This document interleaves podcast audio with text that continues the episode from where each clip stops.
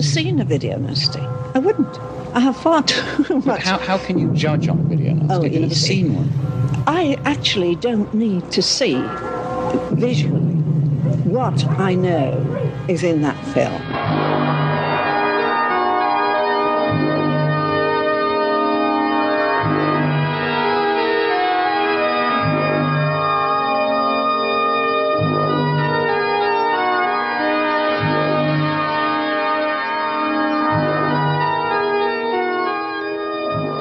Hello there, and welcome to the Video podcast. My name is Christopher Brown. So, this is the third time we'll be experiencing the world of Norman J. Warren, British filmmaker. Previously, we've spoken about Terror, which was influenced by Suspiria and Prey, an alien movie uh, featuring an, an invasion of a well, an alien who uh, who infiltrates and uh, corrupts a, uh, a lesbian relationship. Inseminoid um, is, uh, well, in reality, heavily influenced by uh, by Alien, although the filmmakers and Fox would tell you it wasn't. Titled Horror Planet in the US, made in 1981. It is a violent uh, sci-fi film, and uh, it's fair to say, bearing in mind the title Inseminoid, teeny tiny bit exploitative.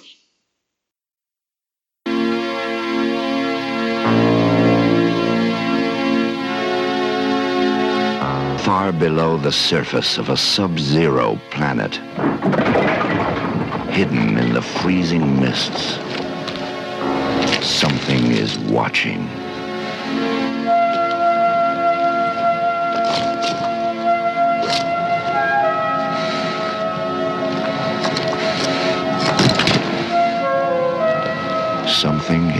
Waiting, breathing quietly in the dark, biding its time until the right human comes along. And then, then it will strike.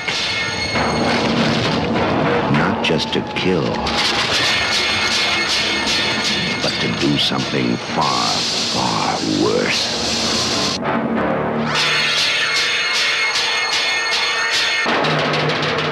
Soon she's going to be a mother. And there might not be anyone left alive to witness the event.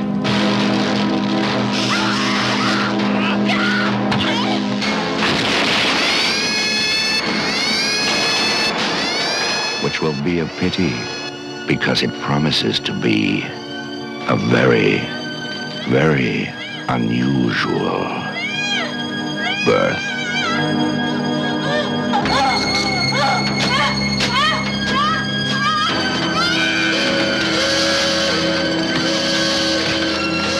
Somewhere in the depths of space, a horrific nightmare is about to become a reality. Inseminoid, a far from human birth. So, starring Judy Geeson, Robin Clarke, and Stephanie Beacham, rather bizarrely, in a, with an early film appearance by Victoria Tennant. Uh, the story is about a gang of archaeologists and scientists who are working in the ruins of an ancient civilization.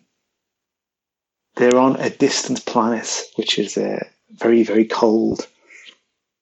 It becomes clear that there are problems afoot, though. Some strange goings on, but none more strange than Sandy, played by Judy Geeson, who is raped and impregnated by a monstrous alien creature. Filled with its uh, evil seed, as it were, she then goes on to kill the rest of the crew and, uh, and devour their flesh. So, after the making of Satan's Slave, Prey, and Terror, Warren was meant to be making a film called Gargoyles, but that fell through. In the end, they uh, they decided to uh, pick up. He decided to pick up some work of a guy called Richard Gordon, who accepted a, script, a story idea, but not a script, from husband and wife sci-fi special effects team Nick and Gloria Maley. They'd worked on Satan's Slaves a few years earlier.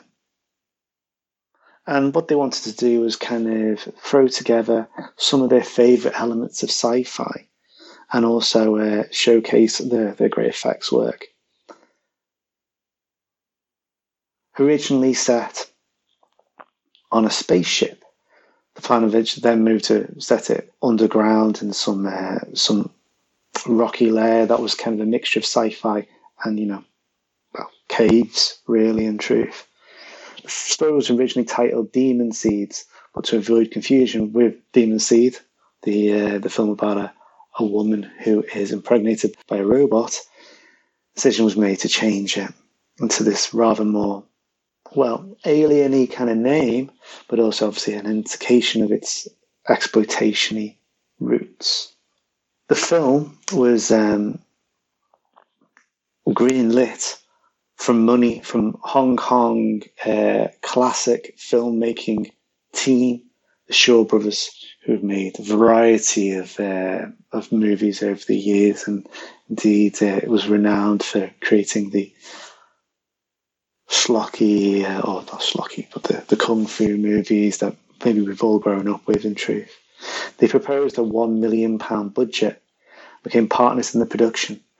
With that, and with Nick Maley reprising the special effects role to build this pair of aliens that we see in the film, the script was rushed in an attempt to ensure that they were ready to film as soon as possible, mirroring again what happened with Prey.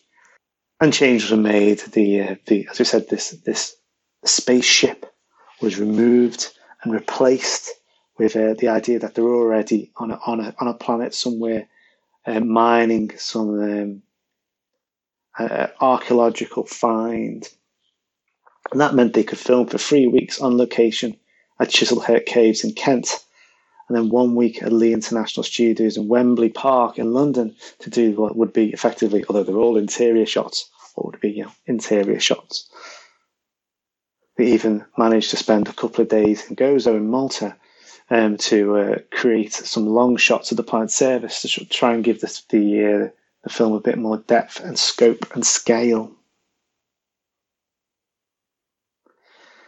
Working on an incredibly low budget, it's not surprising, therefore, that when you watch the film, you see locations used time and time again. That's also one of the reasons is that, as well as the low budget, is that it was actually cold, damp, and airless inside these caves, and made uh, unsurprisingly because you know it's not designed for filming uneven terrain. People were cuts and bruised. People fell over and hurt themselves. It was challenging, particularly when they're moving filming equipment around. Shooting therefore ran into long days, and some of those uh, felt confined and felt the effects of the weather and the well, the weather, the the, temp, the climate in the caves. It works to a point. It does feel like a, an organ. It doesn't feel like a wobbly set kind of thing, you know. I think the fear was that to make it look, you know, like Alien, which cost thirty million dollars you know you need to spend a lot of money to make the the, the suit and the, the puppets look good, but also to make the um, the ground and the the, the the the sets look great. By setting it in a cave structure and then filming it in a cave structure, you free up a lot of you know ability to make it cheaper. But obviously, the trade off in this case was it was arduous and hard work. And because time was so tight and money, you know, there was no there's no way of getting extension of budget from the Shaw brothers. Um, uh, the shooting had was, was done on the fly, including uh, cutting some of Ricky's um, rampaging down considerably. Robin Clarke apparently strained at the uh, with working with uh, Norman Warren, refusing to follow instructions and kind of ad libbing. Different, maybe possible in some shoots, but in something is in a sci-fi orientated horror film with tight budgets and uh, you know utilizing space as much as possible. Tricky apparently Judy Geeson was a little bit more relaxed, despite the fact that she herself has to do an awful lot of heavy lifting in the film. Indeed, um, covering uh, what is in reality some quite uh, big ask from any actress. Apparently the um, some of the shots of uh, that uh, Judy Geeson had to do to ensure um, you know, to, to, to, to we're actually uh, we're actually trimmed as well. So she probably had to put herself through a little bit more than she might have had to. We've already spoken about um, sci-fi horror, British sci-fi horror with Prey, but also with Xtro. And Semnoid is bigger in its scale and its scope. It definitely feels like a film that's reaching to be bigger and um, you know fighting with the big boys. At the end, though, we need to be honest. Inseminoid is a film which, although almost certainly determinately denies that it's uh, been influenced by Alien, which was made two years before. Indeed, apparently, uh, this film was already being planned while that was being shot. Um, it does sit comfortably with uh, other sci fi horrors, including the Galaxy of Terror, with people, a group of people who are infiltrated by an alien presence. And if Alien features the fear of, of rape and of um, penetration and then, you know, birth as a, as a, as a you know, when we think of the, Hurt, the John Hurt character, the face hugger grabbing him, sticking its um, appendage down its throat, and then uh, making him pregnant and him exploding it, killing him. You know, these kind of primal fears of have been overcome and overtaken by an alien. That's also present here, and as we say in Galaxy of Terror. But this in these films are certainly far more exploitative. Uh, here we see a naked Judy Geeson um, having, uh, you know, being almost in a hypnotic, psychotropic kind of way by a by a clearly rubber alien um, as it as it pushes its eggs inside her, and she's naked at the time in Galaxy of Terror, it's a little bit more rapey in terms of, um, you know, forced, shall we say, both rape, but a bit more um, vicious in terms of how it's done. Um, and you know, so they all three films play on on similar similar fears, and then um, certainly with um, this movie, our birthing scene is more traditional, and indeed, if, for those that remember, Xtro fits similar in in its sense, although that was a grown man, and this is a, a little rubbery, angry looking, nubbiny, baldy dude. Um, and it therefore fits with, you know, but the, the oh, listen, the, the, let's be honest here. In, Inseminoid, almost certainly it was spoken about in the playgrounds. You know, oh, you see it, you see it getting done, It, you know, that's sex with a, with, with, with a woman. And then she gives birth to a monster, you know what I mean? And it, it it, listen, it's a 15 now, let's put it that way. But nonetheless, it certainly carries some uh, weight, some power to, to shock still. That's almost certainly because of, although um, it is a knockoff, it is exploitation. There's um, there's a, a, few scenes where men, uh, all characters, uh, beat Judy Geeson in the stomach bizarrely, um, and almost gleefully at that. I would argue that the film is keen to play on anxieties that men have around pregnancy and birth and, and women changing and that feminine aggression that may come. Um, and, but, you know, um, unlike, say, Alien, where normality is restored by a woman. In Inseminoid, it's um, less cut and dried than that, and um, certainly well, more cut and dried than that potentially. Uh, and a man, um, you know, um, attacks the woman, and you know, it's no one had problems. Now, what I would say is, I don't think um, it's set out to be in any way really misogynistic, apart from you know it's trying to be exploitative and show these kind of things. What I think it, it you know, it's it's telling is, and and we said this about Prey that you know it fucks about with all these themes, but it's clearly a rush job. So you know, how much of this is actually intentional, and how much of it is based on, um, you know, almost uh, just the, the, things that float around in, in the in the filmmakers' heads is, is difficult to, to get to get a grip on. You know, but at the same time, it may, you know, if, if you're going right, we're going to film the scene where the woman gets impregnated by the alien, or we're going to film the scene where she gives birth to an alien. Um, you know, it, it's it's tricky not to fall into the traps of potentially saying that maybe this film is an element slightly misogynist, perhaps. If you think maybe, nonetheless, um, as I say, teenage boys will almost certainly get got something out of it at the time. Indeed, the film was relatively successful. Um, Roger Corman apparently congratulated Warren on the film and considered hiring him as a director. Um, although perhaps unsurprisingly, the BAFTA uh, members were less keen and called it commercial rubbish. And indeed, Warren himself says it seems to have quite common for pregnant women to have nightmares about giving birth to some kind of monster. Of course, all their complaints and their letters, which were printed in the local papers, only helped to increase the queue of the box office. And indeed, obviously, the film was trading on this kind of stuff, so it's not that surprising that it's uh, it's you know pulling out the stops. So critical response wasn't particularly favourable, but when you're faking a film like this, does that really matter? Apparently the movie originally was planned to have a uh, quite posh um, orchestral sound, but again, the um, the budget was uh, was too low. So um, John Scott, who'd already worked on Satan's Slave and had a lengthy career in music, um, created a, an electronic synth soundtrack, which, to be fair, fits the film quite well. It also doesn't make it sound too much like a film like um, doesn't sound like the BBC, you know, it's like a, a, Doctor Who episode. It's it's a little bit classier than that. So um, Judy Geeson, who you, for some bizarre reason you'll see an incredibly large amount of her fill-ins in the film. As she's screaming, but as you said, quite a uh, impressive uh, a role in terms of uh, fairly fairly keen to very willing to, to kind of get get get involved.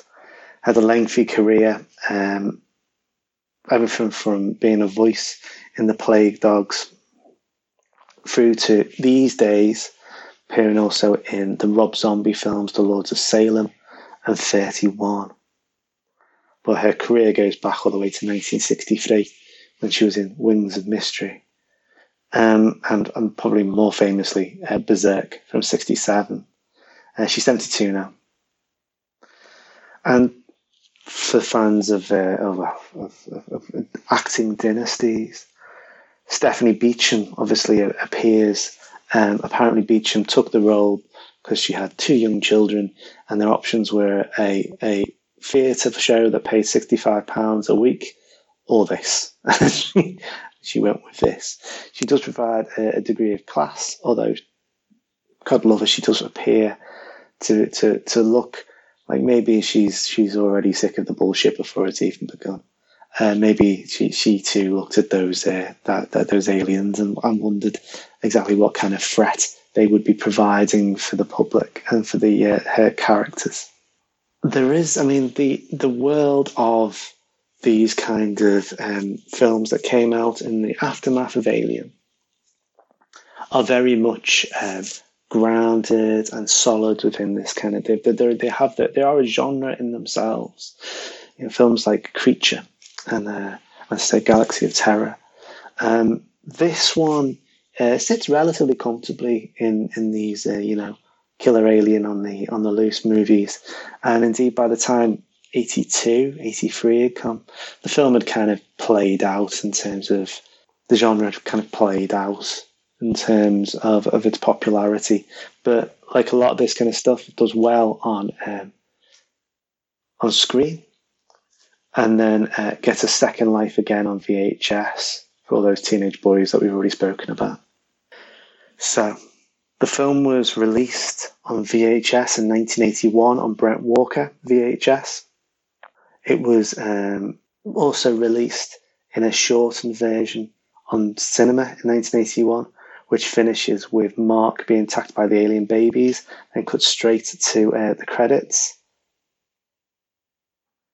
It's this video, DVD, and UK, um, so US release, which features an expanded ending to kind of pretend that, to show that you know this cycle will continue, and is available now in the UK.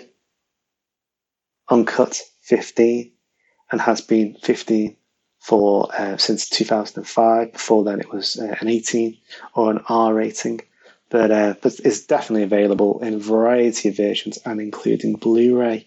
Um, in this that lovely Norman J. Warren box set, but also you can pick it up, I think, on Amazon Prime for free if you're a Prime member at the moment. And oh, why wouldn't you? It's good fun. Can't wait to go home.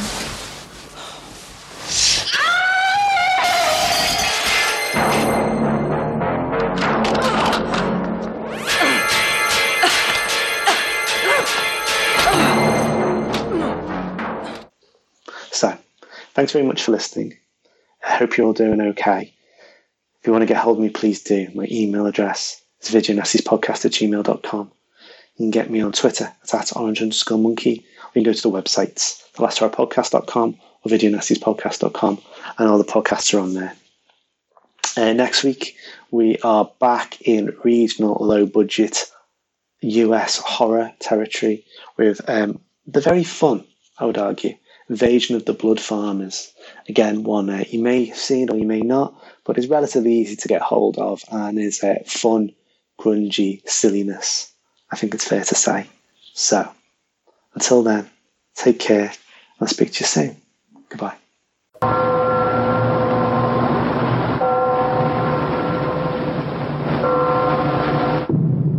I have never seen a video nasty. I wouldn't. I have far too much. How, how can you judge on a video nasty? Oh, You've you never seen one? I actually don't need to see visually what I know is in that film.